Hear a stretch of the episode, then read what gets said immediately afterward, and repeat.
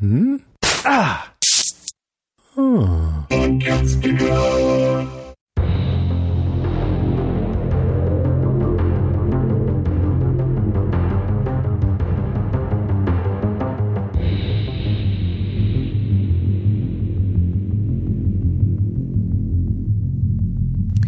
Aloha, everybody. I'm Rima. And I'm Jason. Wait, and I'm This is Jason. strange. Forgot to say it like Sean. Right. And this is Strange Indeed, a podcast dedicated to the show Locke and Key. T- Today we'll be covering the first episode of season one entitled Welcome to Matheson. And We're I'm, missing someone. I'm sorry for not being shown. I just want to apologize to everyone. Don't have to apologize. Everybody knew you were coming. Everybody knew They that you were coming. So. Oh, you you mentioned it last week. I, well, I think you told everyone before we announced it. I put it out You- on Facebook, like- but no one no one checks that. I don't know if anybody really looked at it or whatever, but yeah, I think you announced it before we did, which I was fine with because I think you asked me and I was like, yeah, it's totally fine. It's not a secret. It was just we weren't putting it out there. But yeah, we're missing Sean. Sean's on a little hiatus at the moment. So it's just going to be you. Boo. Oh, I'm sorry. I can he- I can hear it. I can hear them. I can hear them like, no, not just just get Sean. I think they would. I think they would rather listen to you and Sean do it because you and Sean always have a really good time together. It's not happening. Sean Not happening. Sean hates Locke and Key. I don't, he doesn't. I don't think he hates it. I'm not. I don't know. I don't know what his thoughts are on it. I'm hoping he's. He's busy, though. man. He's I'm like gonna have to. He's. being a dad and I think he does he have three podcasts? I well. He this one and language of romance and I think Didn't his wrestling podcast might have Wrapped up. he was doing that one and I think it I think just because the show was off but I think when it comes back on he comes yeah. back with He's it He's busy. yeah I, he's really busy and and I think work he's got a pretty high demand kind right. of job Jesus Christ. So- I can't believe he does all that. Yeah, so he's super busy. So he's taking a small hiatus. So it's just going to be us for Locke and Key, but that's okay. I think we're going to be fine because you and I are both pretty stoked. Uh, Well, yeah, we'll just- I mean, we'll I was, for Sean's I was gonna, you know, Locke and Key is this comic book that I read uh, when it came out. It's a series of comic books, and it it's great because it has a beginning, middle, and end. And it was a really good story, and I loved it. And it was one of my favorite comics of all time ever. And I was just hoping that it would become a TV series. And they had a couple of false starts. They did like two different pilots that then didn't end up getting picked up. And so when I heard it was coming on to Netflix, I actually was thinking about starting another Podcastica podcast on it. But then you said that you and Sean were going to cover it. And so I'm just like, well, I'll just come on with you guys if that's all right. And you guys said it was okay. And then Sean's like, now's my chance to take a break. so that's how this happened. But I'm excited about Locke and Key because it's uh, I've been waiting for it. Yeah, totally. Yeah, Sean's like, here's my exit. um, I'm taking over, guys. I've taken over. I've kicked Sean out. He's out the door. No, that's so not true. I'm teasing. Well, I was really excited to have you here because I know that you were pretty stoked about Locke and Key, and I knew you had the history with the comics. Um, so I'm I'm really excited to have you here. So thank Cool. you uh, for being here. Because if you weren't, um, what I'd be sitting here talking to myself, and nobody wants that. It'd be interesting. So- I, I've thought about doing an episode of Walking Dead cast just by myself to see, but yeah, I don't know. There are Sometimes there, you do do it by yourself. You don't let Karen talk very much. there are podcasts that just have one person, but um, I know. but it's not my style. I'd rather talk over somebody else than just talk by myself. Yeah. Interrupt a lot. you It's excel. No. I do that on accident sometimes. I get so enthusiastic or I, I think someone's finished talking and they're not. So I've never I'm guilty that. of that too. No. What? Stop. Don't not allowed to make fun of me on, On on, own my own podcast. podcast. I know. What are you gonna I- do no, I if you can't, give me I don't shit? think I can follow those rules. I didn't know there were rules. Hmm. Well, we'll we'll negotiate on that a little bit. Okay. Um, well, I'm really excited to start talking about the show if you are. So, if you're ready, let's go ahead and jump into our top five. And since Cool. you are my special guest co host, why don't you start us off with your number five? Okay, it's kind of the whole overall environment, the tone, and the atmosphere of it. Um, And I'm sort. I read the comics a while back, but I kind of decided not to read them again because I didn't want to get refamiliarize myself with the story and then be you know picking apart whether it was the same or different. And i know we're going to do a comic talk section later because you've been reading them more recently but i wanted to kind of mm-hmm. come to it a little more fresh and not remember exactly what to expect. But what i remember about the comic what i loved about it is this really great combination of different things the inventiveness of the different keys the beautiful art of the comics by uh, gabriel garcia i think his name. Um, Rodriguez. Gabriel Rodriguez, the the sadness and the tragedy of everything that's happened to the people, um, these characters that you get really attached to, and you want to see succeed and overcome all this, and the scariness and and horror of it and edginess of it, and I think the first episode really touched on a lot of that. It captured a lot of it, uh, which I'm I'm really happy about, especially the tragedy and and feeling starting to feel attached to the characters and the um, the inventiveness of the key started to come in at the end, which I really love. The scariness and edginess and horror of the comics, I don't think is going to come through on the show that much. It's lighter than the comic and it, it feels like it's leaning towards being more of a teenage drama and away from horror and um I, and I so I started going through some uh, reviews and I, I wasn't reading them because I don't want to get too spoiled, but I was reading headlines and just kind of scanning through, and that's what people are saying, especially people who know the comics. It feels like they're disappointed that they think it might be kind of w- watered Yeah. down and like Dawson's Creek creekifying it. Yeah, I've read some of that too. and I and I kind of wonder if uh, this is just a, a theory, but since they just had Haunting of Hill House, so that was so big for Netflix, that it feels like it has a lot in common with this. It's the this big old house with kids, and it's weird horror things going on. So I wonder if they might not have wanted to skew it more towards being kind of a teen show to not make it too much like, or at least appear to be like Haunting of Hill House. Did you think about that at all? Oh, heck yeah, I did. Yeah. Yeah. So, so I'm uh, so I'm sort. I I did read start to read a review from somebody who hadn't read the comics and he liked it.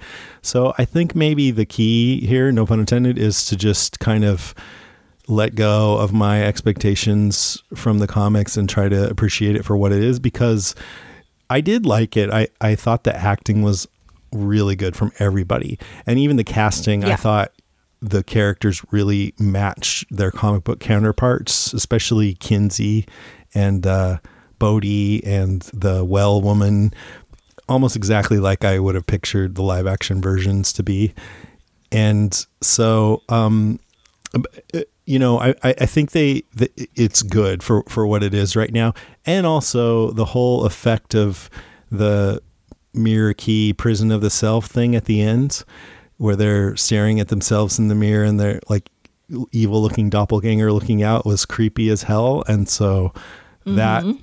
was kind of thrilling. Like I, I think i felt i liked it but i felt like man if if we don't get some edgy stuff in here i might get bored. And that just kicked it into gear for me so i love that Yeah. the the the look of it is really great. I mean, the art is beautiful in the comic, but the show looks great with the New England setting, which I love, and the big beautiful house and how they're um, on this sort of almost an island with this isthmus isthmus connecting it, and, and the whole like uh, the bluff with the dramatic rocky coast you know, and all that. And the title sequence was really cool too, the stylized art and all that. So anyway, I, I guess I'm trying to say I, I hope I can let go of my expectations based on the comic and just appreciate it for what it is. Because I think if I hadn't read the comic, I would have just been like totally positive. Yeah, I really like this.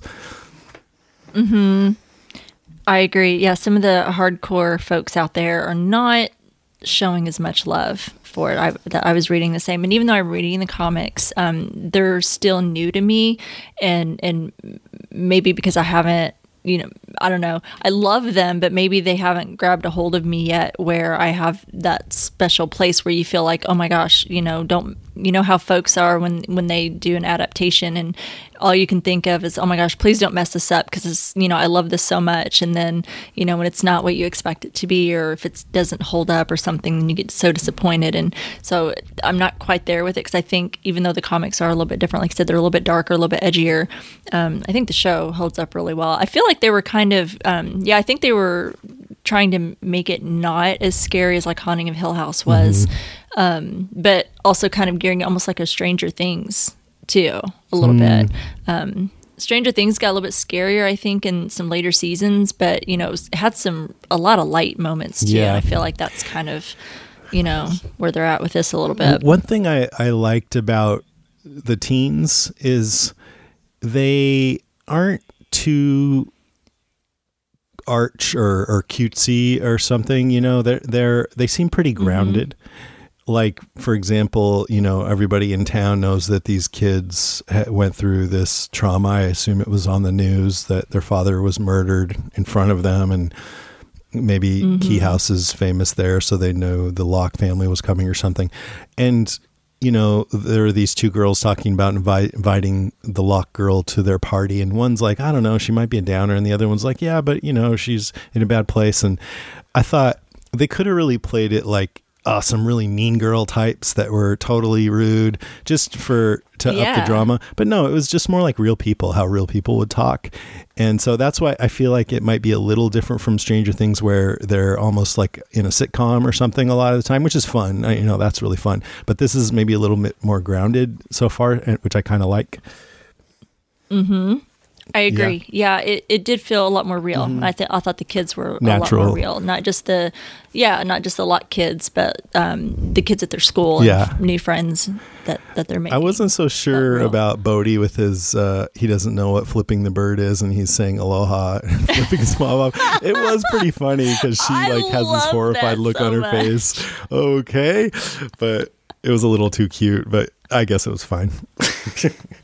Oh my gosh, I laughed so hard. Like I don't. It takes. I don't know. I'm an ass, I guess. It just takes a lot for me to like actually laugh out loud when Yeah. I'm watching something, and I'm just I'm just like sitting back in bed and I'm just watching this, and all of a sudden, you know, I'm just and I thought it was funny when the uncle, you know, he's got his finger up, and then you see his his head kind of turn, his finger just kind of quickly come down, and I'm like, uh oh, I bet that little boy saw him, and they have their little exchange, and then you see him, you know, aloha, you know, he just he does it with such enthusiasm Yeah. that I just lost it. It's good because she's. Uh, we'll talk about her more later, I'm sure. But she's so struggling just to keep her shit together and to be a mom to the, these kids, and you can tell she's Yeah. like really wounded. And to have her, her like bright little the one positive kid do that to her, she doesn't know what to think. She's like what?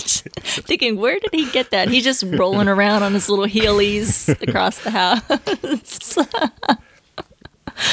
oh, that was a really good number five. Did you have anything else you wanted to say? Mm, nope. Okay, that was really good. Um, well, I wanted to just kind of mention the opener. So we, I, I love cold opens. I'm I'm a sucker for a good cold open, and I thought this um, show for its first um, episode had a really great opener. Um, you know, when when the guy comes home and he gets this mysterious phone call, uh, and he he even leaves his keys in the door. Did you notice that he left his keys in the door? Like he was in such like whatever exchange he had on the phone, um, he he just rushes in his house and closes his door, and he left his keys in the door, and that bugged the hell out of me. I don't know if it bugged anyone else, but it bugged me. I'm like, dude, you left your keys in the in the door, but uh, come to realize it doesn't really matter anymore. But you know, I'm thinking, oh, who is this guy and what's he doing? You know, he just immediately comes in, dumps his stuff, and he goes straight down to this room and he, he pulls all of the stuff out. Looks like a safe. Um, and I caught glimpses of some pictures. I didn't I didn't get too detailed, but I did see a couple screenshots. Um, and I did try to kind of freeze on a few things, and it was hard for me to make out. But some of the screenshots you could see, um, he had pictures um, and drawings of key other keys um, on the table, and it, there were looked like there were um, maybe not quite like blueprints, but you know there'd be like a key and then like a, a room or a, some place where the key was hidden. Um, Yeah, I think it was. I I thought I, that thought was- it was the floor plan of Key House, and the location Yeah. locations of the keys. So it would be like a map to where people could find these keys that he wanted to destroy. Yeah. That's what I thought. Yeah, that's well. That's what I started piecing together after I after I watched it Yeah. and got more information. Because that, I mean, we started with that, and we hear that Rendell Locke is dead. That's what he finds out, um, and then he pulls out all of this information, and then he he pulls out the I don't know what they call it. I I don't know if I've gotten that far yet. Um, if it is in the comics, I'm still in the middle of reading them, so please don't slay me for my lack of comic knowledge, people. Um, I'm still in the in the midst of it. Um, so I don't know the name of it, but it looked like it had like a flame, had like a like this fire looking key, clearly, um, because then he stabs himself in the chest and and he screams and catches on fire, and then his house like blows up. It didn't just catch on fire; it like starts blowing up. Um, so I'm really curious, you know, to get more information um, about this person. I think I know who he is based on on what I've read and what little information I have gotten um, from the comics, but I, I don't quite know where it all goes yet. So I don't know. What did what did you think about that? Did you like the cold open, or what did you get from that? I yeah, from reading, I've read that there's going to be some things in the show that weren't in the comic, and but it's been so long that I read it, so I've forgotten all the details. But I thought, oh, I don't remember this at all. So um, maybe it's not in the comic. I don't know. Uh, by the way, I think we're going to try to avoid too many comic spoilers in the main part. Right? We're going to do comic talk later on. Yeah, I'm trying to keep it to a, a bit of yeah, a yeah, minimum. Yeah. So anyway, um, I went when I first saw it. I didn't really catch a lot of the details. I just, you know, was like, oh, oh, this guy just found out somebody died, and now he killed himself with one of these keys. But then, yeah, going back, I noticed that floor plan with the location of the keys, and also he had the I think was a copy of the same picture that the mom Nina was looking at in the attic. oh, with the te- group of teenagers, right? And so then I froze it on the picture, and one of the kids was uh, Asian. So I think it could be that this guy was a high school friend of the dad, Rendell. And so um, I was trying to figure out why would he do all this. Maybe he didn't even kill himself. You never know with these keys, but it seemed like he did That's um, true. Yeah. and destroyed all this stuff and and the only thing I mean it's a mystery that we're not supposed to know the answer to now I don't think but if if Rendell was maybe like safeguarding these keys which is why he wouldn't sell the house even though his brother Duncan wanted to and maybe now that Rendell's gone this guy knows that any information related to them needs to be destroyed or something I don't know I know that's what I was getting. It's like he sacrificed himself so that information can be Yeah. found because all that, all the, the the plans that he had that showed what looked to be where the keys were hidden went with him. and maybe the Um, key I got thought, destroyed itself too uh, you know who knows right, like one less key to be found, I guess. Um, if he's if it went with him. Um, and we can, yeah, you're right. I didn't even think about that. I guess we can only assume that he's dead. Um, you don't know with these keys because they do seem to have these magical properties. Um, So I guess we don't really know. But um, And now, and we know Th- that it that works outside of Key House from that scene, too. right, The voice on the phone said, "You know what happened."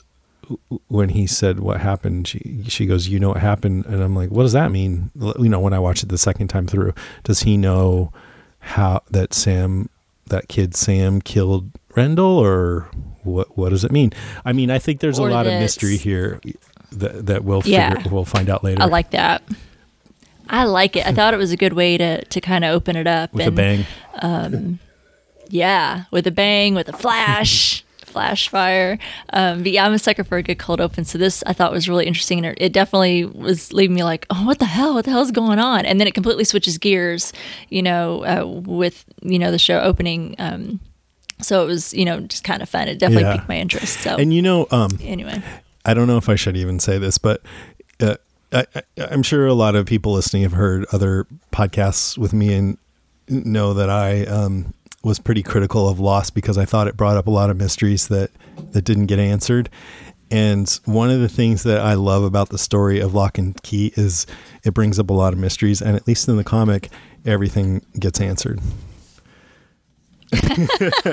so looking at this, well, if the show's least- the same, at least in the comics. yeah, who knows? but you know, if if I didn't know that and I would have been watching this scene, this is probably the reason why I even bothered to bring this up. I might have been like, "What? Why are they bringing up all these mysteries that they're never going to answer?" But I think because it's Locke and Key, maybe they will. Well, you know, Carlton Cuse is I know. one of the showrunners, and right. He's like, "No, no. There's one thing I don't like about the comic is it answers all the mysteries. We got to change that." exactly. I don't know. I feel like because Joe Hill is uh, pretty involved, from my understanding um, of what I've read. So Cool. I, I don't know. I feel like he's you know keeping it like guiding it in the right direction, or you know, kind of keeping it you know somewhat true-ish. Um, but he also said that the, the comics won't spoil the show and the show won't spoil the comics.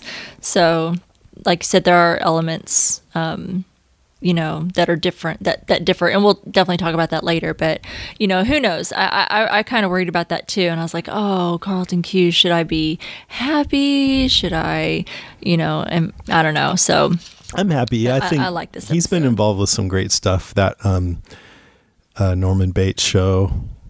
What was that? yeah, Bates, Bates Motel did really well, Yeah. right? And Wasn't that on AM? the Strand A&E or something. The, I mean, I haven't watched a lot of his sh- stuff, but I've read good things about it. I think um, Lindelof is the main one that really likes to put in those mysteries. Yeah. I think you're right. Anyway, Yeah. I think I think we're okay. I Yeah. think I think they'll make sure that they might get answered maybe a different way than they did in the comics, but I'm sure we'll get answers. But anyway. Okay, well that then leaves your number 4.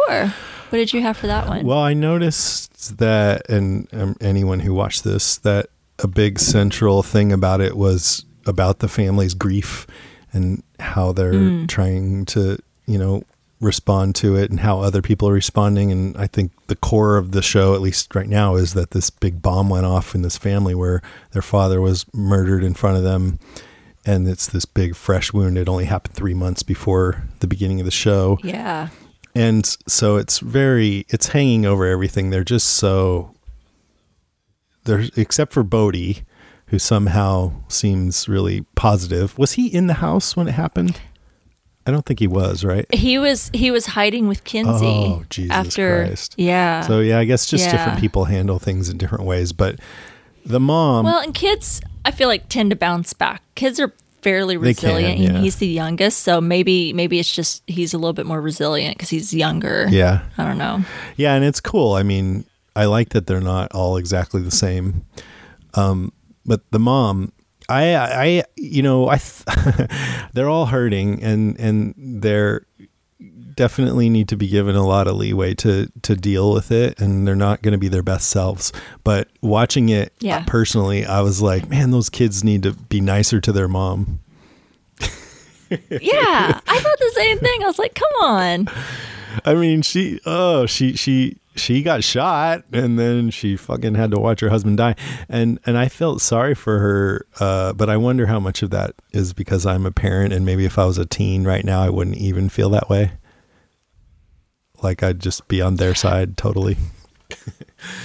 I I yeah, I think if I took myself back, I I don't think I'd probably be because I wasn't. You know, I, I had issues with my mom. I was not a nice nice person whenever I was a teenager or a very young teenager. So I can imagine I wouldn't be any better had I lost a parent in that fashion Yeah. or been through the you know similar trauma. I probably would not. It would not have made me any nicer. I can tell you. no, I don't think. I probably wouldn't So, yeah. Yeah. Um, So I, ha- I had an attitude. So like when she said things would get you know i promise things will get better here and kinsey gets really mad and says dad never did bullshit platitudes. Like well damn. But mom just lets it roll off and keeps on going. And and i also did feel like maybe it wasn't a great idea to move everyone away from everything they knew. But i i guess if things weren't working back at home it, it was worth a try. But anyway she she's not it's clear that she's really at least what i got out of it is she's really having a hard time holding it together like the whole scene with the eggshells and the scrambled eggs and then the whisk in the garbage disposal. And Kinsey had to forge the signature to get Tyler's hockey permission slip thingy and sent the email to get their schoolwork and all mm-hmm. that. It's like they're kind of having to take up, you know, her slack from not being able to be fully present as a mom. And they're Yeah. they're not, you know, happy about that necessarily. But it's really hard for the kids too. And and I think both Kinsey and Bodie, I mean not Bodie, uh, Tyler have a lot of shame and guilt on how they handled it. Kinsey hid, and she's feels guilty, and Tyler blames himself for not being able to save him, like get through that door and save him. So they're dealing with guilt and shame over that. And uh, uh, but what I what I thought was kind of cool is that even though they're kind of acting out and they're kind of withdrawn and morose and everything, and um, they still you can tell they care about each other.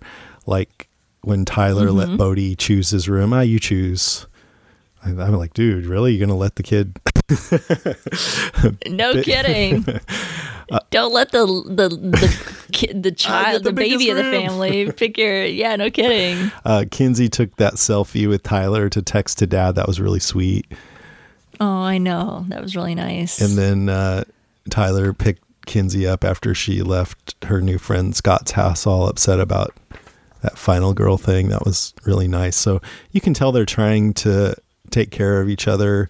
So that's nice. Um, the last thing I had about just their grief is just how the town is reacting, and I kind of mentioned that already. How they're trying to be helpful, and it, and uh, they they were extra helpful though. This guy Scott, and then Tyler being asked to go to this party and hit on by this girl. Um, it's almost crazy, like they're being courted, and I almost felt like maybe mm-hmm. it's because they're really good looking, and if they weren't that good looking, people wouldn't be all over them like that. I don't know. I don't know if that's true or not. I feel like, you know, that doesn't matter so much as if, you know, the attitude that you that you present yourself with, you know. I feel, you know, Kinsey is kind of keeping her head down and just doesn't want to be bothered. She secludes herself, you know, by by going off in a different part of the school to eat her lunch and doesn't really, you know, she's definitely putting out the vibe of like I I don't want to be bothered and I'm really not into socializing, but you know, Tyler he's going out and he's trying out for the hockey team and when you try out for sports that automatically you know kind of creates a camaraderie with the other people because you know well and he's really good at it so he gets recognition for being good at it and then that gets noticed and then they're like hey you're really good and you know um, so I, I feel like sports kind of already you know puts you out there a little bit where you're socializing where Kinsey's kind of hiding herself um, off to the side I don't think it matters so much um, How they look. I think nowadays maybe that how they how they look. It doesn't hurt, sure. I'm, You Yeah. know, maybe you know with the opposite sex as far as that's concerned. But I think as far as just friends or you know, I don't think that matters. I think it's just like the attitude that you're, you that you present. It's all about the energy that you put out. I think. Yeah, I mean, I think it's it's complicated too. I mean, there's uh, different. You can have different motivations together. Like you know, they want to just everyone wants to just be nice and and accommodating. But I think that definitely the girl that dragged Tyler into the bedroom probably thought he was attractive, and uh, Oh sure. and even Scott, I think he kind of has a crush on Kinsey. Totally. I like that. Okay. Do you have anything else? Nope. Okay. Uh, well, my number four, you, you mentioned a lot of it already because you were talking about it, I think, in your number five, but I really love the cinematography um, in the show. I think there are so many beautiful elements. Um, it's, it's I'm getting ready to start talking about the comics again, and I got to snap myself back a little bit because we'll talk about that later. Um, but Key House, I loved Key House. Like when you see them pull up that drive and you see the big house, I'm I'm a sucker for those, you know, big old Victorian type style houses, um, kind of like when um, in Haunting of Hill House. I mean, I just thought that was a gorgeous house. I mean, scary as shit, but it was beautiful. Um, and Key House was so full of character. I love, I mean, those floors, like when Nina walks in and she's like, oh my gosh, are those original? You know, I was thinking the same thing. I was like, my God, that's a beautiful floor. And I was looking at all these beautiful original windows and that woodwork that you just, you just don't see that um, anymore. I thought it was so beautiful and ornate and that beautiful detail.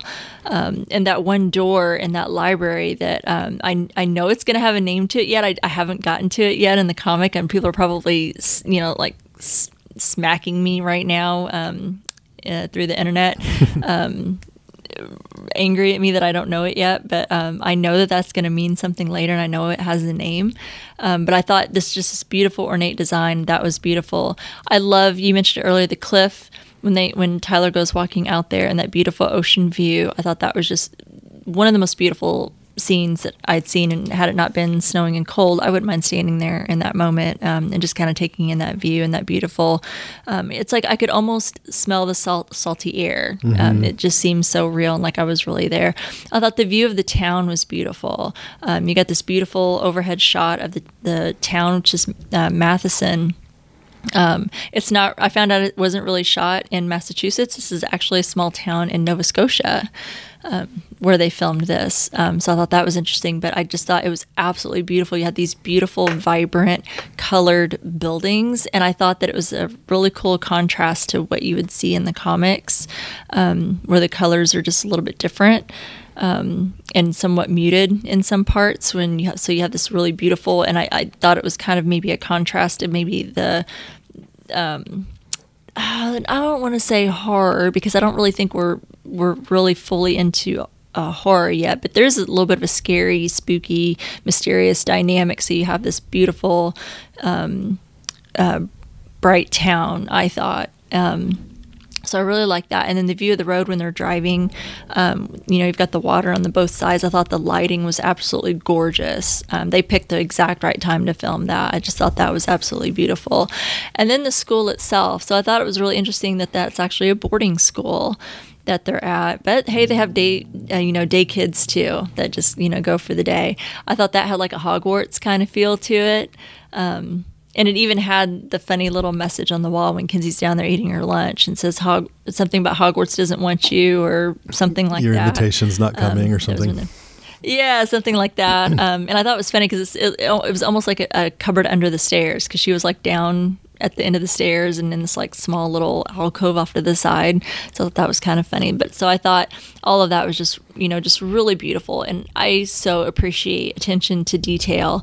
And I think that they, they really did that. And they've, I think, even hidden a few things um, as far as the visuals because, um, kind of like a, an Easter egg kind of thing is when Bode's looking down the well and you're it's like you're you have the view from the bottom of the well and he's looking down at you and so when you're looking up if you look up above the ceiling of the the well house it's the shape of a key mm-hmm. it's that uh, um, hook that goes down into the well i think was yeah right. when you looked at it from that angle it looked like the end of the key yeah so there, yeah, there's the um, you could see the top of the key, and then yeah, the hook would be like the bottom uh-huh. part of the key. So I thought that was really fun. So I love that their that their attention to detail, and I just think it's I think it's beautiful. I think it's vibrant, um, and I just I really appreciate that. So I'm I'm definitely going to enjoy the rest of the, you know, if the rest of the series with all of this you know beautiful scenery to take in. Yeah, yeah, I agree with everything you said. The cinematography, I think there was one scene uh, shot of I think it was the road from above, and you could just see like the maybe the snowy landscape and the trees cut by the road. It just lo- looks nice. You can tell they want it to look great, and they're doing a really good job of that, which helps a lot. And I mean, I thought I thought the first episode was slow paced, but I I like that if it's interesting and it bordered on being a little too slow for me sometimes, but I would rather it be slow paced and good than feel like it's rushed or something. And especially mm-hmm. if you mm-hmm. have these really nice shots and the scenery so beautiful. Yep. Yeah. I agree. Very cool. Okay. okay. What's your number three? Okay. My it's the keys. so we got we saw three keys and there were a couple more mentioned. We saw they didn't name it, but the flame key and I thought it was interesting. Each one of these keys work differently. The flame key, you plunge it into your chest. Did he turn it? I don't know if he turned it or if he just stuck it in there. And Uh, I don't know if I could bear to watch. Watch he just again. started like, yeah. and everything around you bursts into flames, and we don't know if the keys to destroy is destroyed or not. There's the anywhere key where it's uh, Bode finds it in Kinsey's bracelet that her dad gave her, and you can think of any place you've been and use the key to open presumably any door, and then on the other side will be the place that you thought of, and you can walk through, which is totally awesome. Um, and I thought it was really frustrating in a good way when Bode tried to demonstrate that for Kinsey to try to get her to the Eiffel Tower and it didn't work because uh, it's like I, it reminded me of like on Sesame Street how Big Bird always told everyone she had this friend Snuffleupagus and no one would believe her or him. I mean, um, I always think of Big Bird as a girl. Anyways, and then um, finally everybody saw Snuffleupagus, and I was so relieved. And that, and I was relieved in this episode too when um, the, they. I thought maybe it was going to be a thing where nobody believed Bode for a long time. So when they saw the mirror key working, I was like, "Oh, good." I just felt so relieved. yes. And so, speaking of the mirror key, that's the third one, which has two faces and a mirror on it. And you hold it near a mirror, and a keyhole opens in the mirror. And then you see creepy, evil, smiling versions of yourself beckoning you to step through the mirror. Right? Didn't they look creepy? I, it was creepy. yeah, I was. It, I don't know if it was a lighting change or just what it was exactly that looked so menacing. Because you know, here's sweet little Bode, you know that, and the, but then when you see his reflection, it was like, oh, he looks creepy. Yeah. I mean, it's creepy enough that your reflection isn't doing what you're doing. But I think they had these like evil Star Trek mirror universe smiles on their face that was sort of like, ooh. So, Yeah. so that was It's just disturbing. yeah, which was really uh, kind of thrilling, I thought. But um, anyway, it's really cool that I guess the way it works is you walk through the mirror and it had that really cool crackling effect. And then you're stuck in this infinite hall of reflections and mirrors. And then when you hit or touch one, it cracks and then everything gets more confusing and you get lost in there until you starve and die and your flesh rots away and you're just a skeleton. So um, I wouldn't want that key. I wouldn't want want to have anything to do with that one. I would I, I didn't like that one. I, I I was finding well, except for I guess maybe the fired key, where if, if that's if that's its purpose, uh, I don't know about that one, but I really. I, I liked the mirrored key because I thought the, the visuals were super trippy, and I appreciated that. Um, and I, you know, I liked the reflections when the when the mirrors would break and you know they couldn't find each other like when Tyler went in there to get her and um, his mom and stuff. And I thought that the key was a good reminder maybe not just to us but maybe to, to let the family know how dangerous the keys can actually be. You know and they're not, not just all fun and games. You can't just go get ice cream Yeah. you know every time you get a, a key. But um yeah I, I didn't like that one Yeah, that that's one thing I like about the story, and it's great that they of the three keys they introduced two of them you wouldn't want to have anything to do with. Um, it just shows you that these things aren't, yeah, like you said, all fun and games. They can be dangerous. And uh, the woman in the well, who I'm just calling Echo for now, mentions a key that can let you step outside your body and be a ghost and also another that can change the way you look. Although she's a freaking liar, so we don't know if we can believe anything she says, but there's two more keys that could possibly show up. And a couple more things about them. They they they call to Bode by whispering and Echo said it's because he's special. And uh yeah, let's see what else. I wrote down here that because I was looking up how to talk about keys, and the handle of a key I didn't know is called a bow, and the shaft is called the Oh. blade, and the um, cut part that makes contact with the internal components of the lock is called the bidding. Well, I'll probably never say any of those words again. Um, but, but yeah, learn something new when I was thinking about writing all this, I was I was like, oh, I'll ask Rima which one of the keys would she like the best, but it's pretty obvious that it would be the anywhere key, right? Right now, uh, just for the ones I've been exposed to, I really like the Anywhere key. but I, I, I like, I, I, found it interesting, you know, when like Bode was all mad and he's like, it didn't work for Kinsey. And, you know, she's like, well, have you ever seen a door at the Eiffel Tower?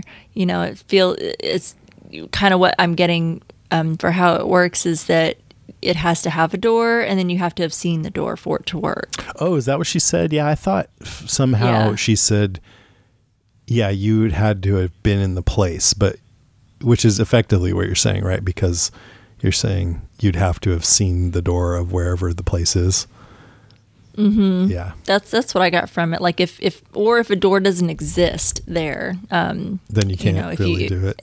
Then you can't really get there. Um, and then if you haven't seen it, you have to be able to picture it, I guess, mm-hmm. for it to work. One thing, this is sort of a nitpick, but when he went to the ice cream store, um, you could see him open the door to his to Kinsey's bedroom, and um, through it was the ice cream store. And as he started to walk through, I think you could see the other side of the door was still the bedroom door.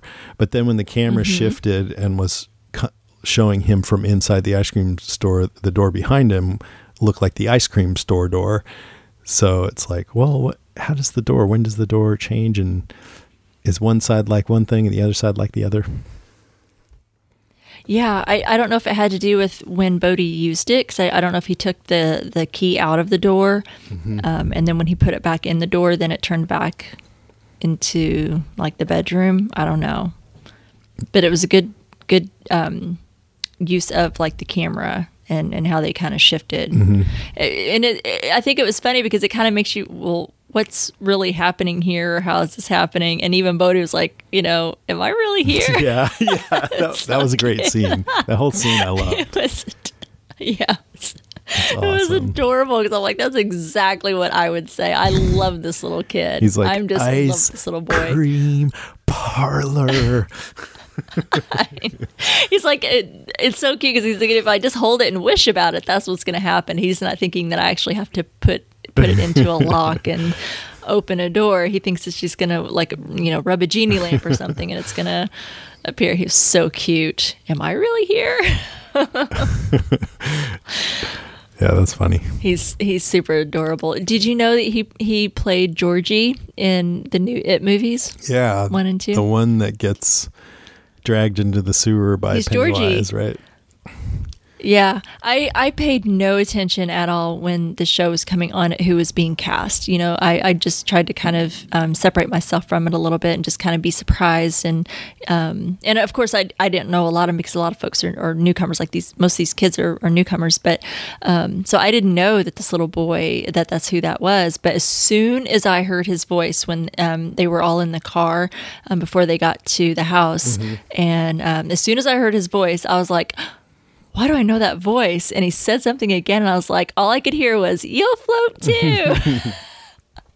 he was good. He was so good. I think he was, because kid actors aren't always that great. And I think they were all really good.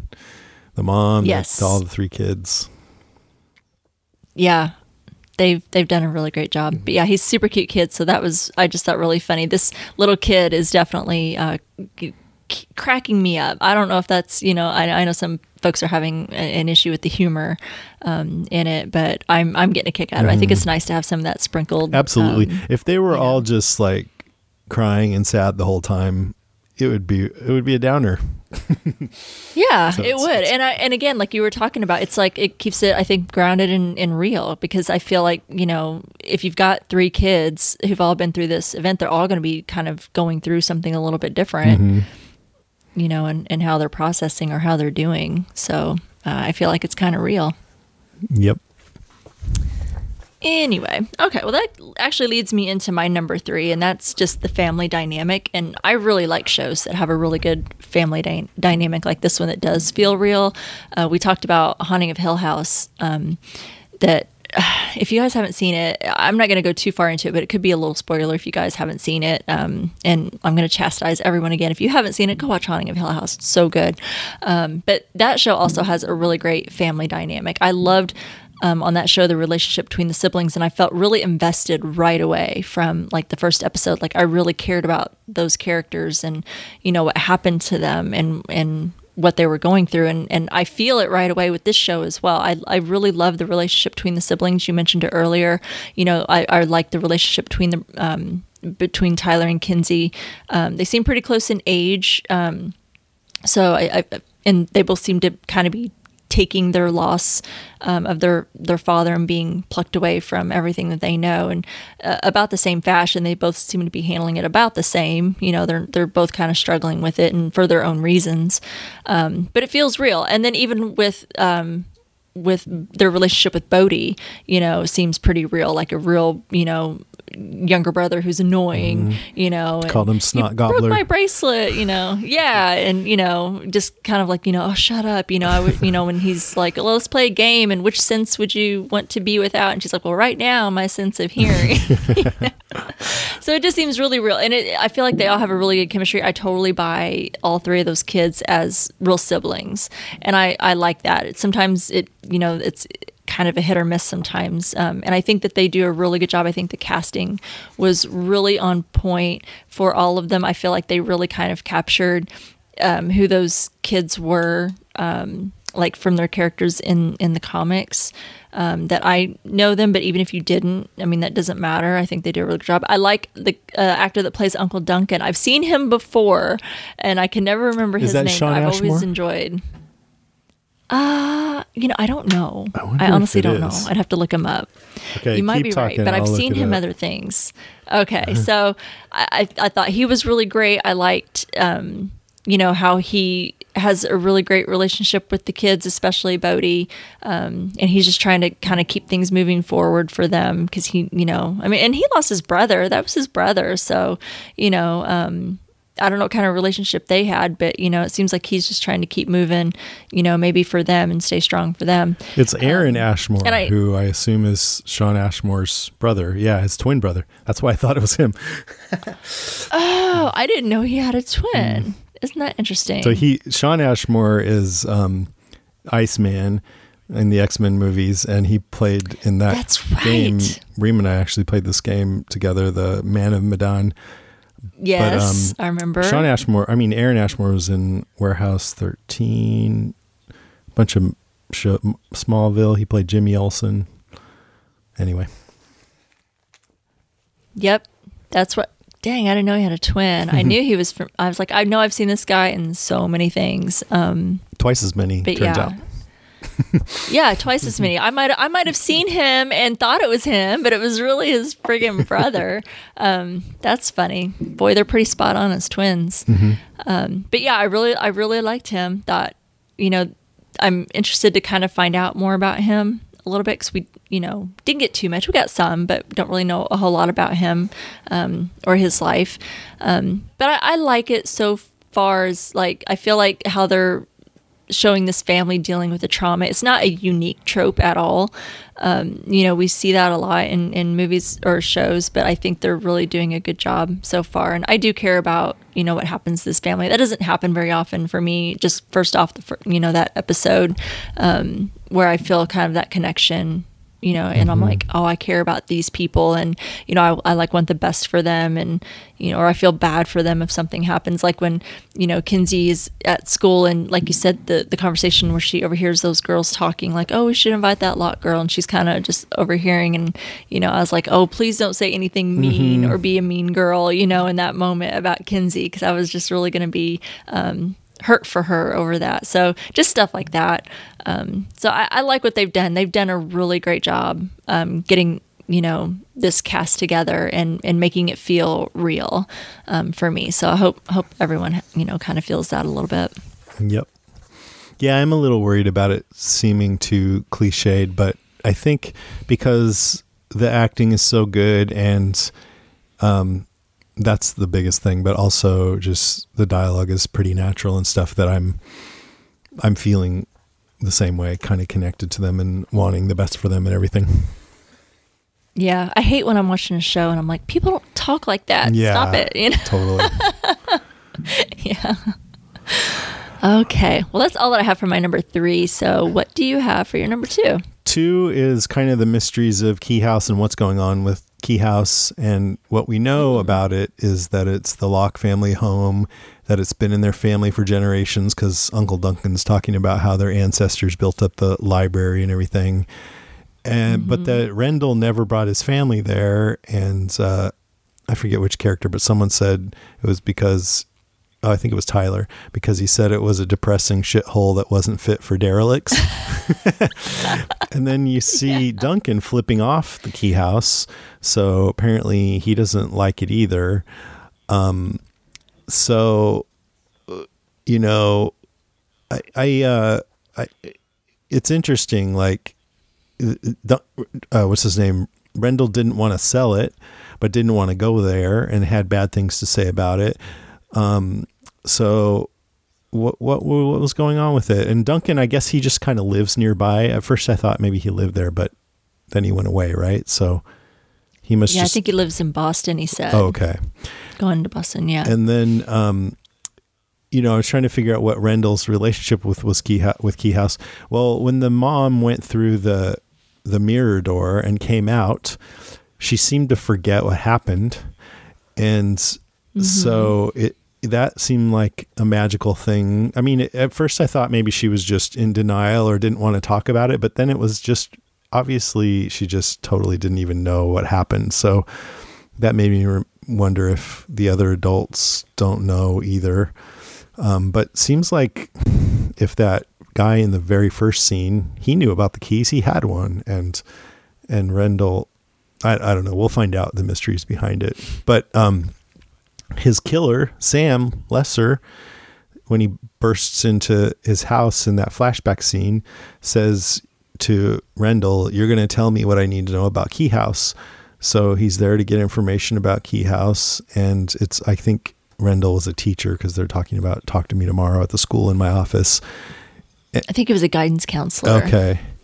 And, yeah. and so it seems like the key house or information about the keys or people wanting to get the keys or something is central to why R- Rendell was killed, which then makes it sort of ironic that the family moved there for a fresh start because they've unwittingly found themselves in the place that's like seemingly at the center of why their dad was killed. But hopefully they're going to mm-hmm. work through it all there.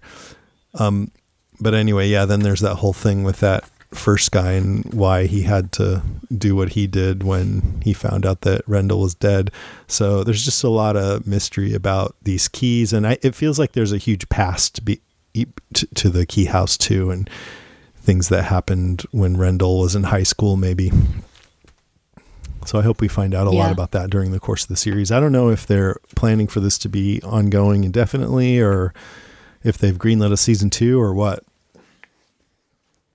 So, there, from what I've read, there has not been an official green light for season two. But Carlton Cuse, he said that they are, I guess, mapping out a season two, even though they don't have an official green light. So, uh. you know, I guess they have material, um, and I don't know how far. Like we, I know that there are six um, volumes, I guess, of the comic um, mm-hmm. So I don't know how much. I don't think that they.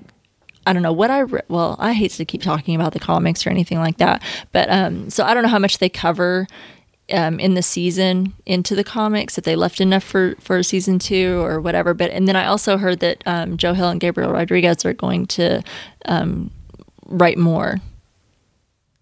Right, um, episodes or something, or more comics. Yeah, yeah more yeah, comics. I mean, yeah. occasionally they'll put out a one shot that takes place in another time with other people, but um, you know has to do with different magical keys in Key House and stuff like that. So they've done that. I f- I don't know if they're going to do more stories with the Locke family. That feels finished, but maybe they will. Yeah, I don't know. I mean, they're not saying too much, of course, um, mm-hmm. but that's just the little, little that I know. Cool. Anyway. So that was your number 2 Mm-hmm. Okay. Well, my number two was the mirror key, which we've already talked about. And I think that you made all the same points that I had. Um, and then I already kind of added to it. So. The only thing else about that for me is um, I loved the visuals of it, Mm-hmm. uh, and I loved how when you cracked a mirror in frustration, it looked like it made it even more confusing. I was a Yeah. little critical that they just said, "Oh, just close your eyes and follow my voice," and they found each other easily, and then they were they got out pretty easily, considering there were a lot of bones. But maybe the people who were in there before just wandered in by themselves and didn't have anybody to help them. And Yeah. and then I thought guess. if if uh, Tyler could, you know, they could pull him out with that rope, then couldn't he just like follow the rope out himself? But I guess it's magic, so you can't really talk about it too logically. Yeah, you can't can't uh, analyze it too much because we're we're not walking through closet mirrors. right, right. Not too much. I'm gonna go Not too much. right now. Here goes. I haven't. oh, Yeah. Oh, that's work. gonna leave a mark. yeah, I, I I like that scene though. Whenever they did that, it reminded me of Poltergeist when they um pulled had to pull um Carol Anne out of that w- void or whatever or she was. Yeah, yeah. yeah when they went through the closet with her with her mother. Oh God, I love that movie. Me too. so good. Um, So good. Kind of feels maybe a similar vibe to this one, a little bit. A little, little lighter, Poltergeist scared the- family. A little bit. I mean, yeah, there was there was some humor in Poltergeist, but man, Mm. that movie scared the shit out of me when I was a kid. Because I watched it as a kid. I watched all the horror movies as a kid. That's why I'm probably so dark and twisted right now. But in my adult The life, clown scared me the most. the clown was the worst. Mm-hmm. That clown is the reason that today I still can't like put my feet by the edge of the bed, and I can't let my feet hang off the edge of the bed because some fucked up clown's gonna grab No me and pull me underneath my bed. If I wake up and my foot is sticking out, it's going back in under the cover, It's going way back in under the cover, tucked in. tucked in. yeah, I can't have the covers tucked in because I have to have some movement. Like you know, I, I can't do that. No, I mean it's- but- tucked under my foot. Like, yeah, Yeah. I can't have it tucked in either. Yeah, I gotta but have it tucked under me. I don't yes. well, because something's going going to to grab Yeah. your foot. You can't, or that creepy claw, you know, that you see coming out from the side of the bed is, yeah, I can't, I can't, I can't get, no, no arms, Yep. no legs, nothing hanging off the side. And if I wake up like that, it freaks me out, and I jump up and. Then I can't go back to sleep because all, all I can think about is how something was getting ready to grab me. Yeah, it's terrible. I'm It probably was, so messed up to be fair. because those yeah absolutely there's something under that goddamn bed um, so anyway that covered my number two so let's just go ahead into your number one Okay, the the woman in the well who says she's Bode's echo, I thought was so good. Mm-hmm. Um, the way they handled it, she sounded kind of creepy, but also kind of intriguing, and not so creepy that a little kid wouldn't be curious to explore more. She just had a perfect voice. I liked her voice, she and, and- did right. And Yeah. when he goes, "Hello, are you my echo?" and she's like, "Yes, I am, Bode." it's like, whoa, what the hell? But then I liked how she was a shadow at first, but then more and more got revealed as every time you saw her, Mm-hmm. and uh, you know, it seems like she's the villain because she told a lot of lies. She she or half truths. She said that anywhere he could take you anywhere in the world you want to go, but then it turns out no, it's only places you've already seen. And and then the mirror key was the big lie that you can only see or that it will let you see people who have died.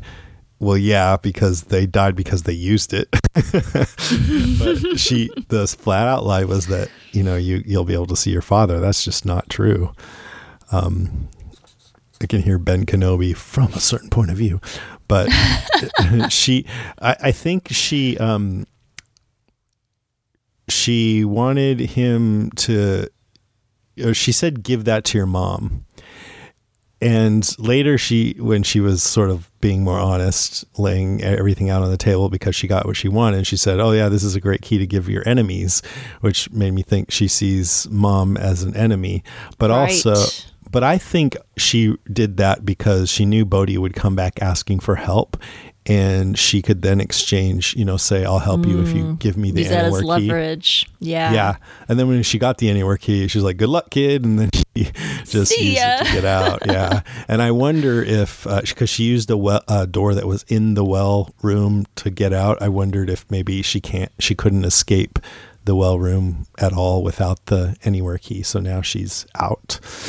And she went to see Sam Lesser, the killer of their father, and said, I told you I'd come see you. So it sounds like they already knew each other, and maybe she had something to do with why he killed Rendell, looking for information about Key House or something like that. Right. That's that's what I was getting. I, I love that because that's actually my number one too. Mm-hmm. Um, was this Echo girl? A again, the casting was great. She's exactly who I imagined her to be when um, I'm thinking about her, and her voice was completely spot on. She had this beautiful, seductive voice, which Mm-hmm. you know just completely captivated even me. I was like, "Oh my gosh, she Right. sounds amazing." I was like, I, I, I, I was like hooked. I was like, "Oh my god, I would totally follow her down that damn well." I thought she sounded amazing. Um, but it, it's exactly as I imagined it um, would be, and you know, I was certainly curious about who she was, and I love it, like you said, how they introduce her. It's at first you don't really see her; you just hear the voice, and then she's a shadow, and then you see her, but she's just from like behind. Um, so you just kind of see the outline of her, and then you see her where she's sitting, and she she seems human, um, but she there's almost something the way her body language and the way that she kind of um, sits and and she's leaning over is almost a little inhuman.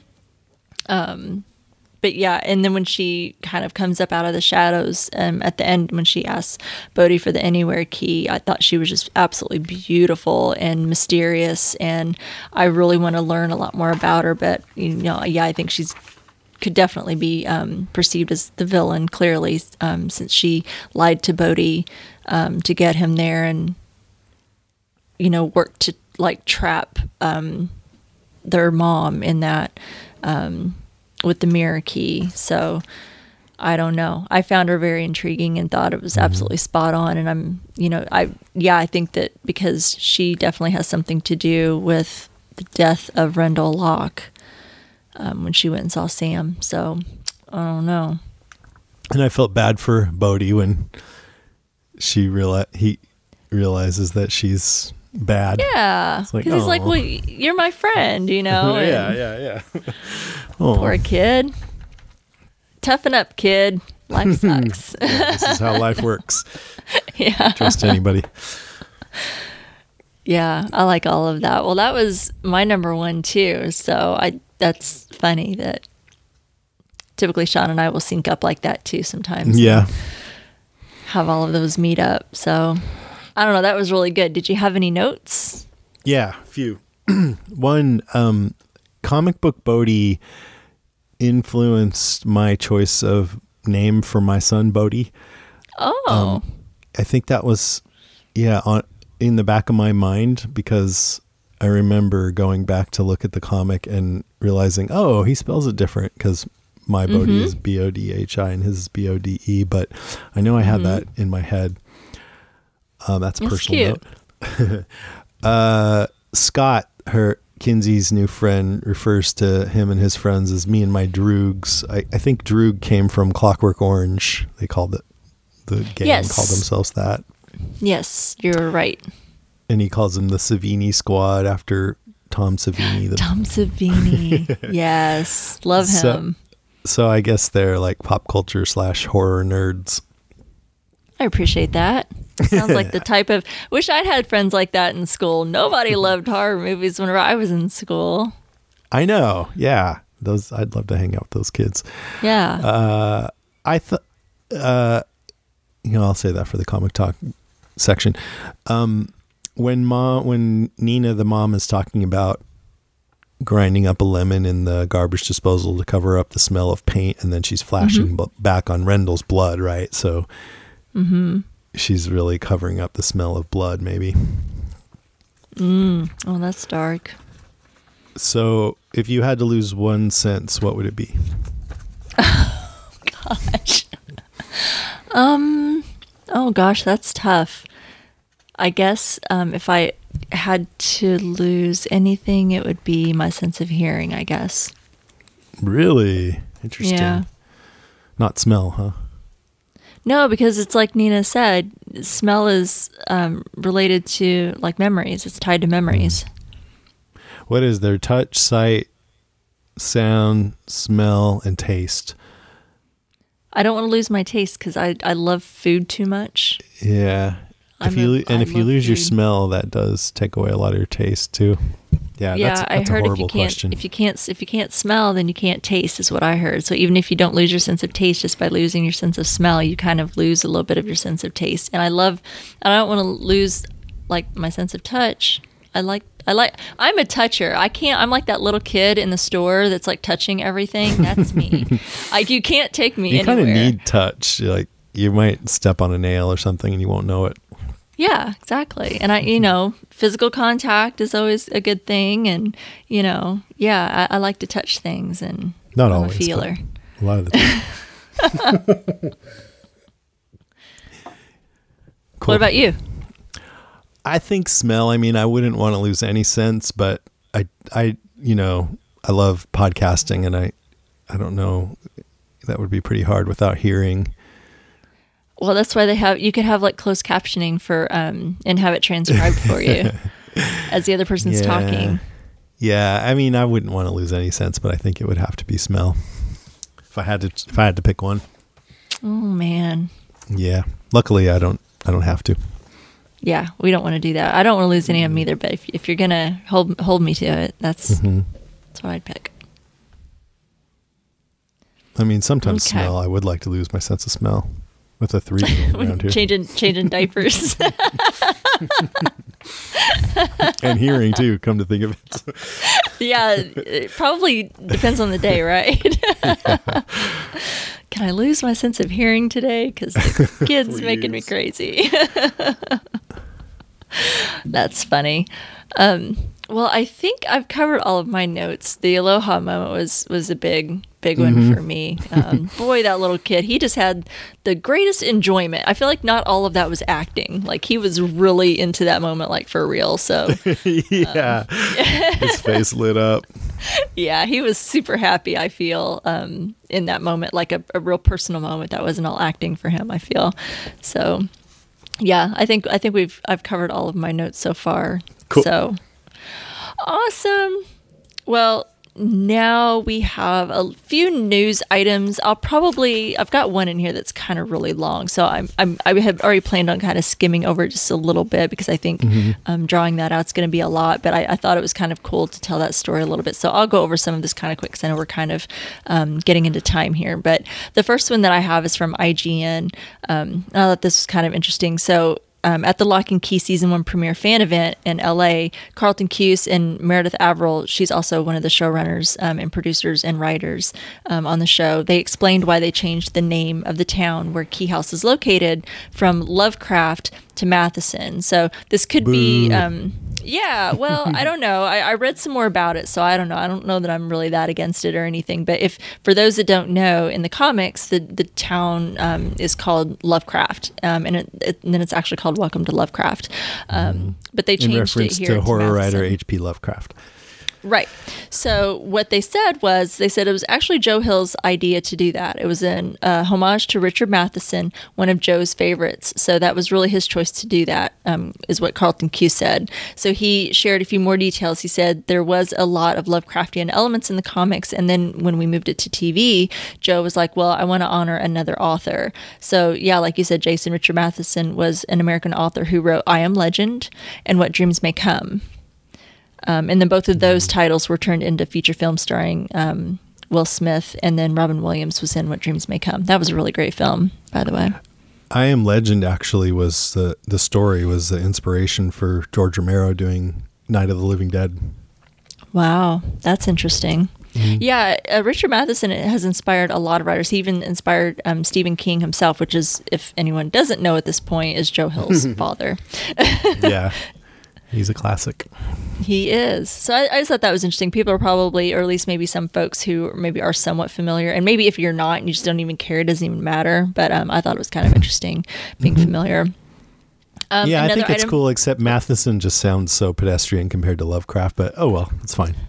Yeah, well, I don't know. I guess if you know, I guess knowing where it comes from maybe Yeah, might help a helps a little, little. bit. That helps a little. At le- least it does for me because yeah, you're right. It does sound a little pedestrian, but if you know the um, history of why and who it's for, maybe that gives a little um, richness to it. Uh, next item that I have is from the Hollywood Reporter. So, it, for those that don't know the long um, path to get Locke and Key uh, to the screen, there was a lot of effort uh, from a lot of people to get it where it is today. So, um, here's a little bit of history. Um, like I said, I'll skim over some of this because this is kind of long. Um, but it started in September of 2010. Um, Dimension lost the rights to the property, so Fox announced that Locke and Key would be in the works.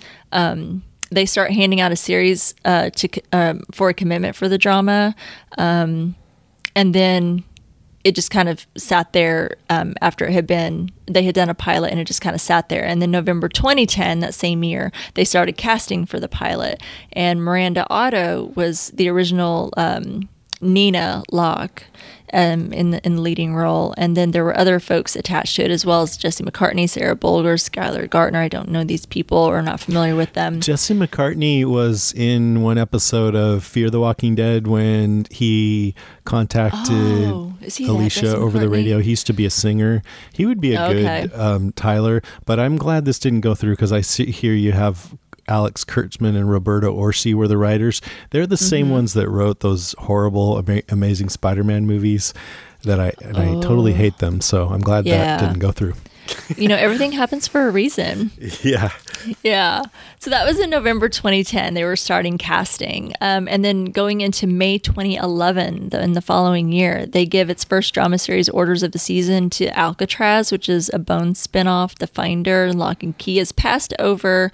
Um, and then they consider, they they start to consider Locke and Key maybe running as a limited series.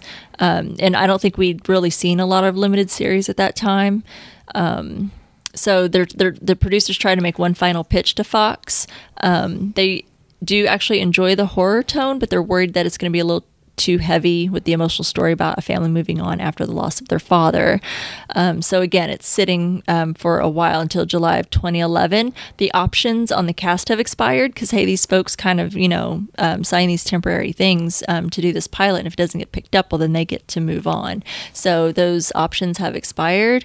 Um, they again try to find a new home for Locke and Key. So producers at 20th Century Fox um, and Studio Fox 21 um, make a rare decision to screen the finished pilot at San Diego Comic Con, which is sometimes where a warm reception can um, make or break a show. At this point, the show is pretty much on life support, so that's not a good sign. Um, later in September 2011, NBC Universal owned network Syfy. They kind of kicked the tires on Locke and Key a little bit. They quickly realized that the former Fox pilot doesn't match the cabler's aesthetic and that the project would have required significant changes. So, no more serious bites.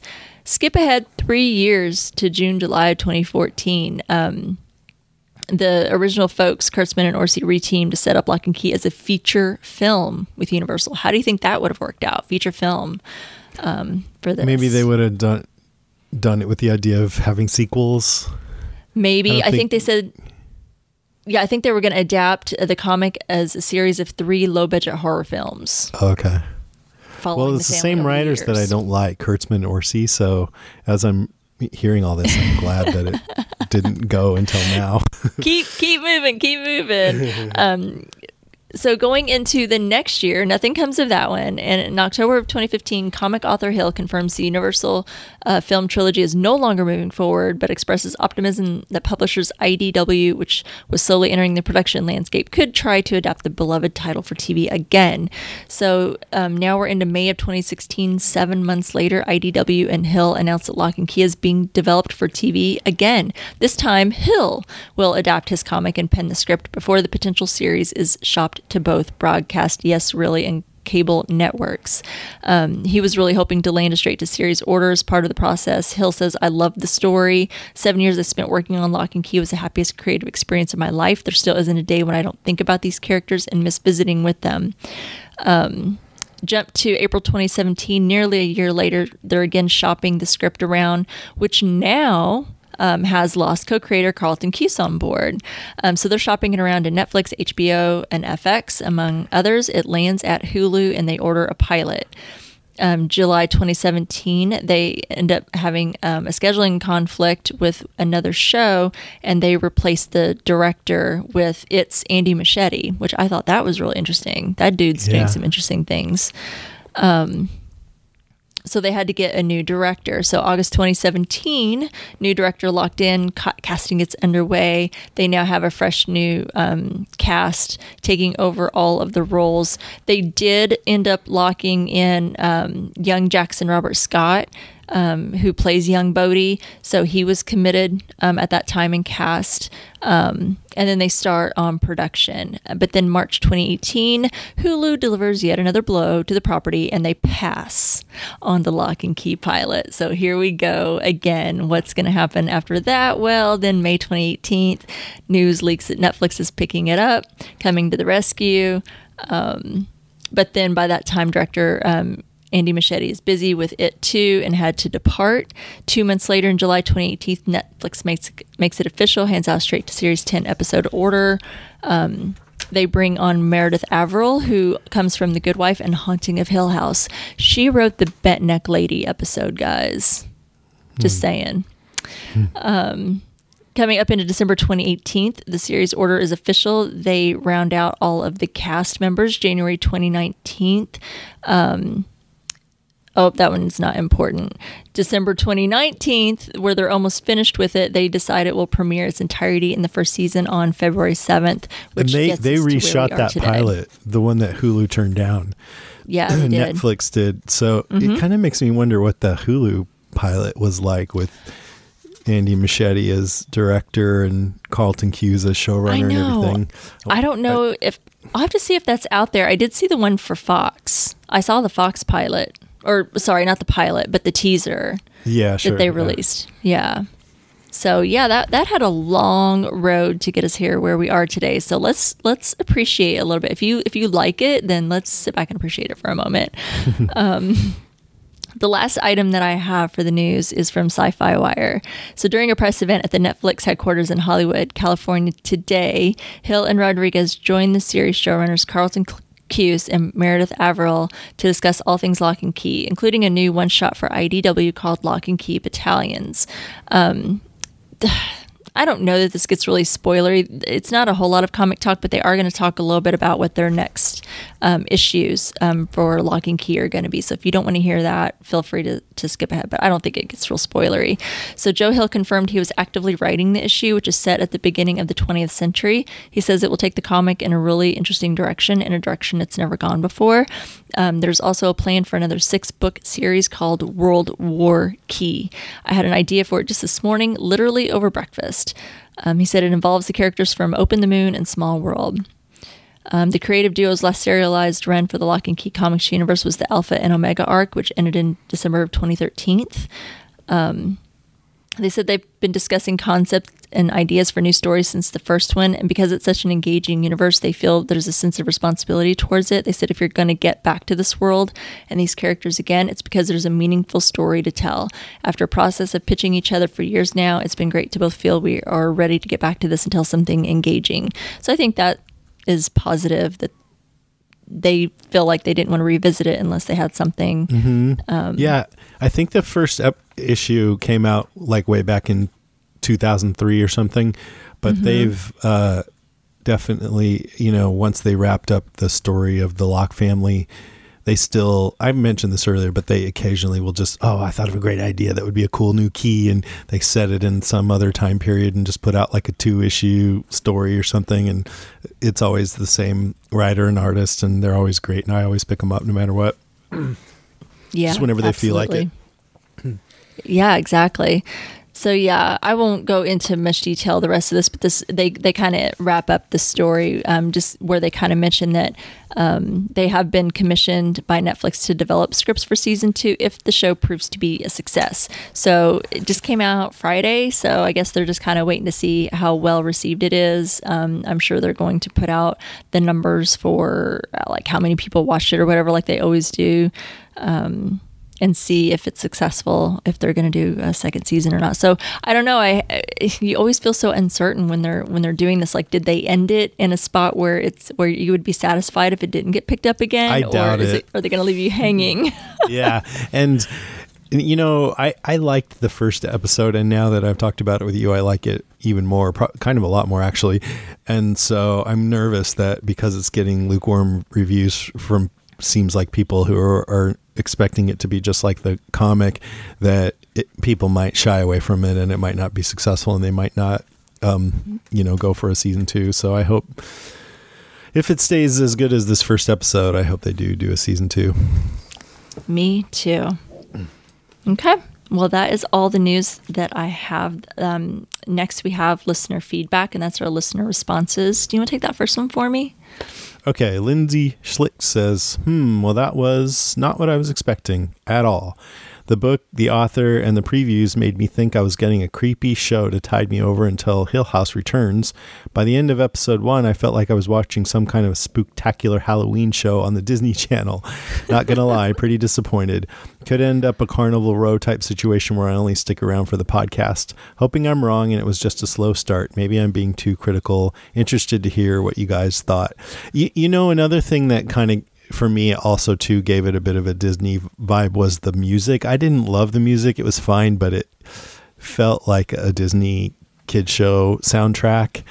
I think I think if they had made the music a little less chipper and a little more grounded and darker and creepier, that it would have helped the tone not feel so so much like that.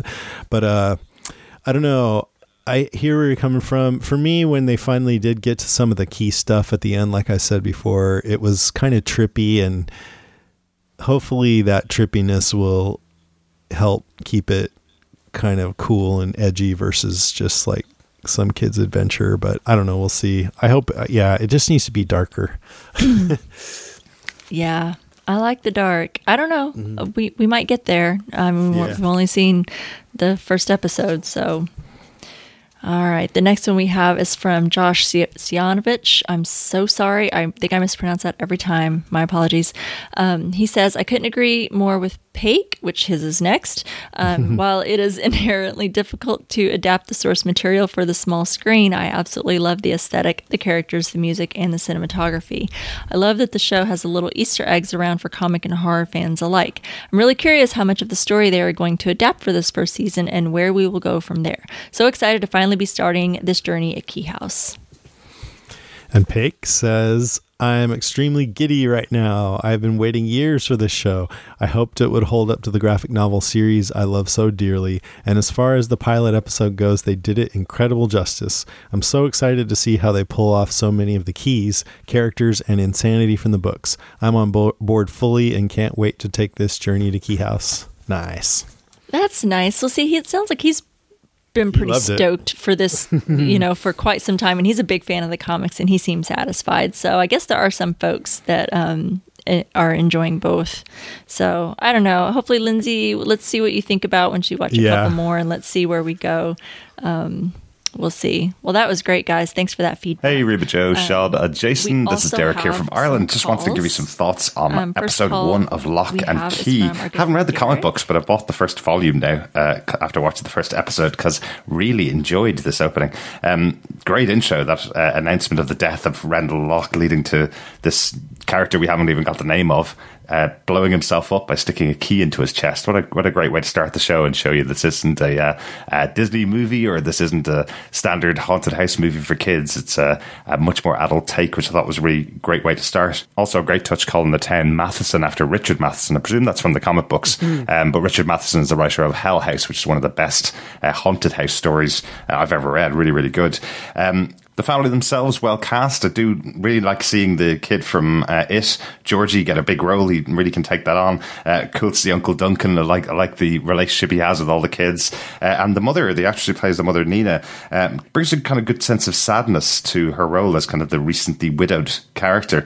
Uh, really like that in there. Uh, the keys themselves, obviously being main characters in the show, love that idea of the open any door key showing you the main power that any of these keys could possibly have. Uh, that's scary scary moment with, I, guess, the well dwelling Echo. Is that what we call her? I love that scene where Echo kind of confronts the kid and he wants help, but she just takes the key and goes bye bye and off on her own adventures. Thought that was really interesting. Um, good intro to the world overall. Uh, very intriguing final scene as they get into Echo going to prison. And I loved that mirror world thing that they had in this episode. That was really cool. Again, just seeing all the different permutations of what these keys can do. I think it's going to be a pretty exciting series. I can understand why it sustained uh, comic books for such a long time. Anyway, those are my general thoughts on the first episode of the show. Hopefully, I'll get some feedback into it for episode two as well. And hope you're enjoying it as much as I am. Bye. That's Nice. awesome. He was so enthusiastic. I love that. And he was so nice to send me a voicemail because I asked him, I was like, I really hope I get a voicemail from you from this show. And he was nice enough. He provided me one. So thank you, Derek. That was lovely. I like that he pointed out that first scene was pretty adult. Yeah. Oh, Wasn't- for sure. Really a Disney kind of a scene. Yeah. I get it. I, I see where people, especially after reading the comics, too. you know, I totally get it. But like you, I'm I'm trying to kind of appreciate it for its own thing. Um, so yeah, hopefully hopefully more folks will come around if we've lost some. So um, next call that we have is from our good friend Anwin. Hi, Team Awesome. I've missed you guys. You know, I'm not really usually into the spooky, ghosty, haunted type of shows, but I'm going to give this one a go. And I really enjoyed it. It's pretty creepy, and I have to say, I was um, hiding behind the couch cushion some of the times. Um, I don't trust Uncle Duncan. I think Uncle Duncan is evil. Watch out for him. I haven't read the comics, by the way, so obviously I know nothing. Coming in fresh. Um, I was so sure little Timmy was going to fall down the well, but instead he makes friends with the scary lady in the well. Lassie. I thought the suspense was really well done. And when they're getting pulled into the mirror, it was so creepy and it was so awesome. But the creepiest part was the mum not remembering what had happened. And I don't know what that's about, but it's awesome and it's really, really good tension. I'll be following along week to week with you guys. Looking forward to seeing how the story unfolds. Bye. Oh, that was awesome. Bye. Yeah, that's cool. Yeah, I guess if you're not desensitized to dark stuff like you and me, that this could be pretty creepy. I know. I sometimes forget. Like I'm like, what? What? You you mean that's scary? You know? And Yeah. people, I and and they're like, oh yeah, I didn't like that. I'm like, oh, I forget that.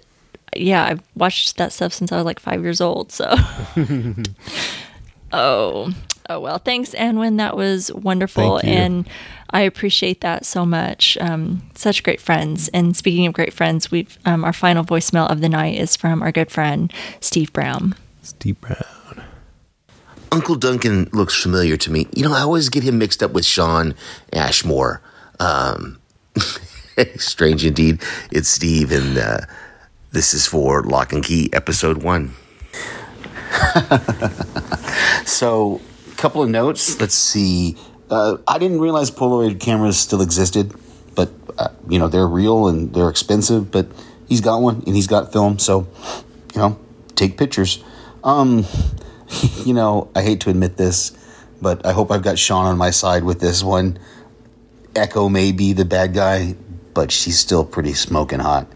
And, you know, the door that she went through did have the one thing that Bode needed to rescue his mom, which was the rope. So, you know, inadvertently, she got them to the thing that was able to make them rescue the mom. So, uh, yeah, I'm holding out hope that she might not be bad, but I'm pretty sure she is. Um, but you know, it's it was good. I, I enjoyed the first episode. I'm uh, excited to see the second episode. Um, in fact, uh, as always, I can go on to the second episode after I record this voicemail. Uh, did love all the music in this, even though I didn't recognize the bands necessarily, or not all the bands, but uh, definitely did think the music was was really well done, and the mystery of Key House is uh, is is going to last us for a little bit. I'm uh, um, I'm enjoying it. I watched the trailer, so it looks like we've got a lot of things coming up that are going to be a little more faster paced, maybe than this first episode. But they did have to set up everything, and uh, so I can't wait to hear what you guys thought. Talk to you later. That's an interesting great. point about the rope. Yeah, how she led him to the thing that would save mom. that's true. that's true. And um, Steve, even though Sean is not here for this, I think it's safe for me to speak for him and say that he would probably agree with you that the Echo Girl was smoking hot. um, anyway, that was really great. Everybody had such great feedback. Um, I love that. I love hearing from all of our great listeners. So thank you everyone for that feedback. Keep writing in, keep sending us your voicemails. Um, it makes me giddy. Um, and if we didn't already know, I did post uh, posts and comment threads for all of the episodes because I, you know, I know people really struggle with like binging. They watch it all, and then they, you know, by the time we get around to it, they've already moved on. So I feel like if you guys want to go out and post um, there, just go find it on our page. Um, they are all there. So thanks, guys, so much. Cool. Um, So the next section um, that we're going to discuss is the comic talk section. So um, for anybody that maybe doesn't want to hear anything about the comics, again, like Joe Hill said, um, comics won't spoil the show, show won't spoil the comics. But if there's still some details um, and you want to kind of remain just pure, then you might want to skip ahead a little bit. So, okay, so with that being said, I'm I'm full disclosure, I have not finished all of the comics. I am not a comic expert, so I don't want people like booing me or sending me nasty emails about get your shit together, Remo. What are you talking about? You don't know, um, you know, you don't know what you're talking about. So, full disclosure. So, what you said that you read the comics a long time ago, um, and you decided not to uh, reread them in anticipation to kind of be somewhat pure. Do you remember any of the details um, that, or maybe differences? I mean, I definitely remember Bode going to the well and hearing the voice, Mm-hmm. and you know, I remember what all the characters look like, and that's why I think they did a really good job of capturing and what they were like. Yeah. personally. So even though the mom doesn't really look like the mom in the comic, she acted like her, Yes, she did. and yeah, and the girl from the well looks just like the girl and acts just like her from the comic. Mm-hmm. Um, I don't remember that guy from the beginning, but I, yeah, I just you know, like I said, I was reading in these reviews that the comic is bloodier and darker and more scary, and so since you just read it, is that true? Yes, um, at least es- especially for like the the f- first volume. So the the scene where Rendell gets shot, um, that part is true, but also in the comic, Nina was raped in the Oh comic. Yeah. Um, Holy shit! By Sam Lesser. so he had a friend with him, and I can't remember his last name. His first name was Al. I don't remember that at all. Yeah. Yeah. So she, while Sam is is dealing with um, Rendell, the other guy gets Nina and he raped her, and she kills her attacker with an axe to the head. And Oh, wow. they showed they showed that in the comic. Um, so that is definitely you know a more graphic than so far at least what the show has gotten. Um, so we still have some violence. I mean, Nina got shot um, and went through her her glass window, and then we see Rendell getting shot. But I feel like, um, and that might be too much for some people, um, but compared to the, what was in the comics, it was um, definitely a little whitewashed. I think. Yeah. Yeah. Yeah, it's hard to say. Oh, I wish they would have had that in there, because it's rape and that's n- no fun. it's horrible. But this is all. Uh, I so I don't know what I think. Maybe it's better that they left it out. But I mean, I do wish that they would just do their best to make these things exactly in the spirit of the comic. I, I feel like you can't go wrong if you do that. If something is this well received, you know, it won awards, it's beloved by fans, that you put it uh, in the way it's um, the way it is in the comic, and it's it's horrific, but it's a horror comic, so I don't know. Anyway, what yeah, else? like The Anything Walking else? Dead. Well, the, it's kind of the same with The Walking Dead, right? Like the show is yeah, like the comics are, are way more graphic than the show There's ever one- gets. Thing with Michonne in the comic that I'm kind of glad they didn't. Yeah, I kn- and I know what you're talking about, right? And I, we won't talk about so it here, but awful. Yeah, Like, I know I wish I hadn't even read that. Um, Yeah. Anyway, yeah, pro- maybe it was a better idea not to have that. But what about anything else that was that stood out as being different? Yeah, a few things that stood out. So when Bode in the show found the Anywhere key, it wasn't as big of a deal. I feel as like what it was in the comic, or at least not as dramatic. In in the comic, I feel like it was a lot more dramatic and more of a moment. And here it was just kind of like um, a side thing. Oh, he just, uh, it was kind of cool because, especially like the, I love how they showed, and I should have, I meant to mention this earlier um, when we were talking about it, but Kinsey, her bracelet, um, Yeah. that is the hiding place for the anywhere key. I really like how they showed that, and that was great attention to detail because it looked exactly like it does in the comics, and I loved that. Um, so I wish that they had made it a little bit of a bigger deal like they did in the comic. That was a little bit of a letdown for me. I was like, oh, it's not kind of a moment there. Um, and then in the comic, it took uh, Bode longer in the books to convince Tyler and Kinsey that the keys were like a thing. Like, hey, I'm there's these keys and they Yeah. they can do these things. It took a little bit longer, but so I don't know if you know they're just trying to change the the pace a little bit because Right. it's different in the comics in the show. But it Yeah, I'm glad, like I said, that Yeah. they didn't drag that out too long. Yeah. And then, like we've talked about a, a little bit already, um, was, you know, the comics, I think, has a little bit more horror, or a little bit more, um, at least graphic to it. Because, like said, Nina was raped and she, you can, you know, she takes uh, an axe to the head of her attacker. Um, and Rendell, you know, dying was a little bit more graphic and kind of showing him um, after he, he was dead. Um, had a little bit more darkness to it. And you can definitely feel and it might have to do with like the art with the color you know how they you know do the panels and such um, in the comics. So it, i feel like the the comics are a little bit darker and that's kind of missing from the show but i still think the show on its own is a, a really good thing. Um, but the comics you know I, I was reading that people also had an issue with you know like how funny the show was and how it had all these funny moments but you know it's like well the comics did too if you Yeah. go back and read the comics there were some funny moments in there as well so i don't know that Yeah. that was a fair um, criticism or not Credit, yeah. Yeah. Like I was saying about I, I, what I love about the comic is it contains so much. It has the heart of the family and also a lot of horror and creepiness. You know, it's just really big. Um, it, it just has a lot of different things in it. Yeah, and the mirror key was not in the in the comics. That was for the show. Um, and as far as I know, that scene, the opener, when we were talking about the guy in the fire, and when he stabbed himself with that fire key, um, I don't know that that was from. Was I, it- not. yeah, I don't remember. I haven't gotten to that point if that if it is, but um, so I don't remember that. yeah, but it but it is interesting how they're kind of blending some things, and they've changed some of the dialogue.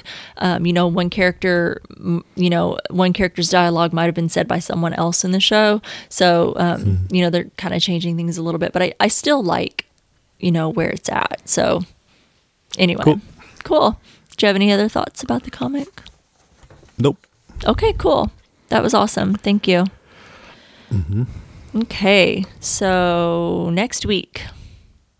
Next week, we'll be covering episode two of Locke and Key entitled Trapper Keeper.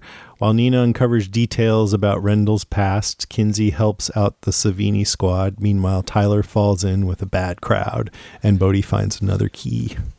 Is it weird for you? Th- um, you said that you had that name in mind for for your little boy. Is it weird to have have a, a kid named Bodie in this show? A little, yeah. It's, I mean, it's Because it's not uh, a name you hear every day. Right. Yeah, I mean, I hear it more now that my kids name that. I notice it more, but yeah, it's still relatively rare. Yeah, super cute. Um, there's a key that I really loved in the comic. Since we're not in the comic talk section now, I won't talk about it. But just to put it out there, I can't wait to see this one certain key. I'm really excited. I think for what's coming up since I read the comics, I'm I'm really excited for. But I don't know that it's the same one that you're thinking of. So, um, yeah, that's awesome. Okay, so well, we are really excited for you to follow us into Key House. But until then, you can follow us on Twitter at Strange Tcast. You can like us on Facebook at facebook.com slash stranger strangertcast. And you can check us out on Instagram at strange underscore indeed underscore pod. You can email us at strangerthingscastpod at gmail.com, and you can also find us on the TV Time app. And you can find Strange Indeed and a bunch of other great podcasts at podcastica.com. Please go out and leave a review for Strange Indeed on Apple Podcasts. Well, and why don't you tell everyone where we can find your podcasts and what you're doing right now? I just did.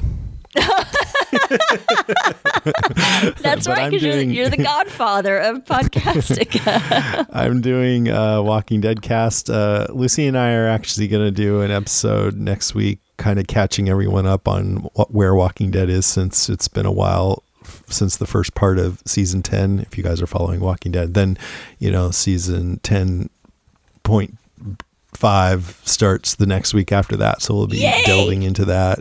Yay. And uh, I guess that's all I'm doing right now. I wrapped up Mandalorian on House Podcast Oh recently, and that was awesome. so good. I can't wait to go back and rewatch that. I've seen every episode like four times because Bodhi always asks for it. Right. I'm a Mandalorian. You, you probably have the script memorized with as much as what you, you've had to watch it um, with him. Probably. Yeah, that's adorable. Well, that's exciting. Oh, it's my turn. Sorry.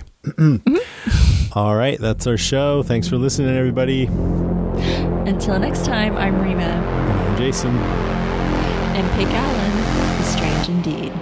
Aloha. Aloha! You can't see what we're doing.